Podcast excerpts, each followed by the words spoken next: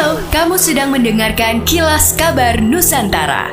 Podcast persembahan K G Radio Network menyajikan berita harian yang mengangkat keunikan dari berbagai wilayah Indonesia.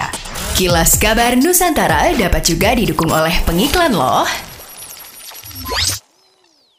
Sebagai upaya mengantisipasi kecelakaan lalu lintas atau laka lantas akibat adanya lubang di Jalan Polresta Malang Kota melakukan penambalan jalan pada hari Selasa empat belas Februari dua ribu dua puluh tiga.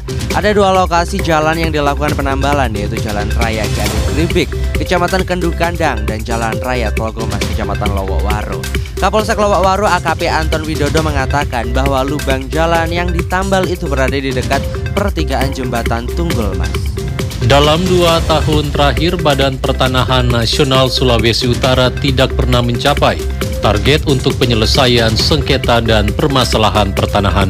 Rutfi Sakarian, Kanwil B P N Sulut, menjelaskan, dari target satu kasus per tahunnya, dalam dua tahun terakhir Sulut tidak pernah mencapai target. Hal ini jelas Lutfi dapat bermuara kepada dua hal, yakni tidak adanya mafia tanah di Sulut atau tidak adanya laporan yang diterima oleh pihak Satgas. Lutfi menyebut B P N Sulut sangat membuka ruang bagi masyarakat yang hendak memberi laporan ataupun aduan terkait permasalahan pertanahan dan sengketa, sehingga dia menyarankan masyarakat untuk dapat menyampaikan aduan dan laporan andai ditemui permasalahan pertanahan.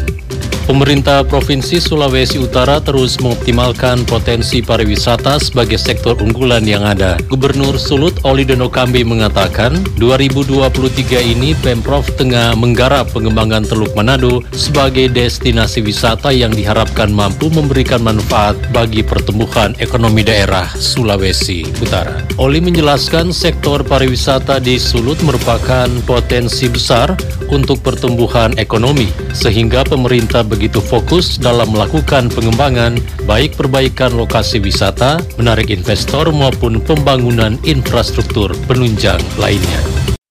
Demikianlah Kilas Kabar Nusantara pagi ini.